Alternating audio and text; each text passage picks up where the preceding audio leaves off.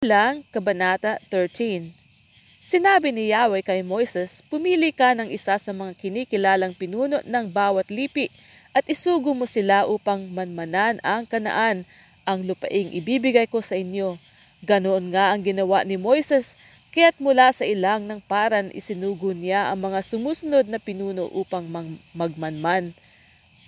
Ruben, Samua na anak ni Zakur, Simeon, Safat na anak ni Hori, Judah, Caleb na anak ni Jephunneh, Issachar, Igal na anak ni Jose, Ephraim, Oseas na anak ni Nun, Benjamin, Palti na anak ni Raphu, Zebulon, Gadiel na anak ni Sodi, Manases, Gadi na anak ni Susi, Dan, Amiel na anak ni Gemali, Asher, Setur na anak ni Mikael, Naphtali, Nahabi na anak ni Bapsi, Gad, Geuel na anak ni Maki, sila ang isinugo ni Moises upang maging espiya sa Kanaan. Si Oseas na anak ni Nan ay tinawag niyang Josue. Bago lumakad ang mga espiya, sila ay pinagbilinan ni Moises sa Negeb kayo dumaan saka magtuloy sa kaburulan. Pag-aralan ninyong mabuti ang lupain.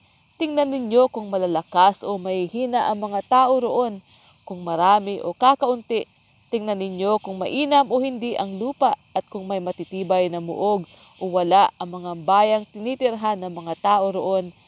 Tingnan din ninyo kung mataba ang mga bukirin doon o hindi at kung maraming punong kahoy o wala. Lakasan ninyo ang inyong loob at pagbalik ninyo, magdala kayo ng ilang bungang kahoy mula roon. Noon ay panahon ng pagkahinog ng ubas.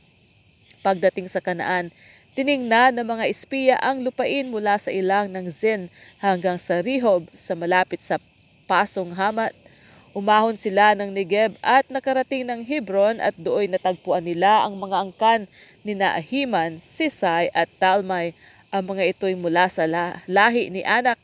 Ang Hebron ay pitong taon ng lunsod bago ang Zoan sa Ehipto. Pagdating nila sa kapatagan ng Eskol, Kumuha sila ng isang buwig ng ubas na pinasa ng dalawang tao. Nanguha rin sila ng bunga ng punong gra- granada at igos. Ang lugar na iyon ay tinawag nilang Eskol dahil sa malaking buwig ng ubas na nakuha nila roon. Pagkaraan ng apat na pung araw, umuwi na ang mga espiya at humarap kina Moises, Aaron at sa buong bayang Israel na natitipon noon sa paran sakop ng Kades. Iniulat nila ang kanilang nakita at ipinakita ang mga uwi nilang bungang kahoy. Ang sabi nila, pinag-aralan namin ang lupain at natuklasan namin ito'y mayaman at masagana sa lahat ng bagay. Katunayan, ang bungang kahoy na kinuha namin doon. Ngunit malalakas ang mga taga roon. Malalaki ang lunsod at matitibay ang mga pader. Bukod dito, naroon din ang mga lahi ng higante, sakop ng mga amalik Amalekita ang Negeb. Ang kaburulan ay tinitirhan naman ng mga Hiteo, Jebuseo at Amoreo. Mga Kananeo naman ang nasa baybay dagat at sa tabi ng ilog Hordan. Subalit pinatahimik ni Caleb ang mga taong bayan na nagrereklamo na noon kay Moises. Sinabi ni Caleb, hindi tayo dapat mag-aksaya ng panahon. Lusubin na natin sila sapagkat kaya natin silang gapiin. Ngunit sumagot ang ibang espiya ng espiyang kasama niya. Hindi natin sila kaya sapagkat mas malakas sila kaysa atin. Hindi maganda ang kanilang ulat tungkol sa lupaing pinasiyasat sa kanila. Ito ang sinabi nila, malalaking tao ang nakatira doon at sino mang magtangkang sumakop sa kanila ay lalamunin nila.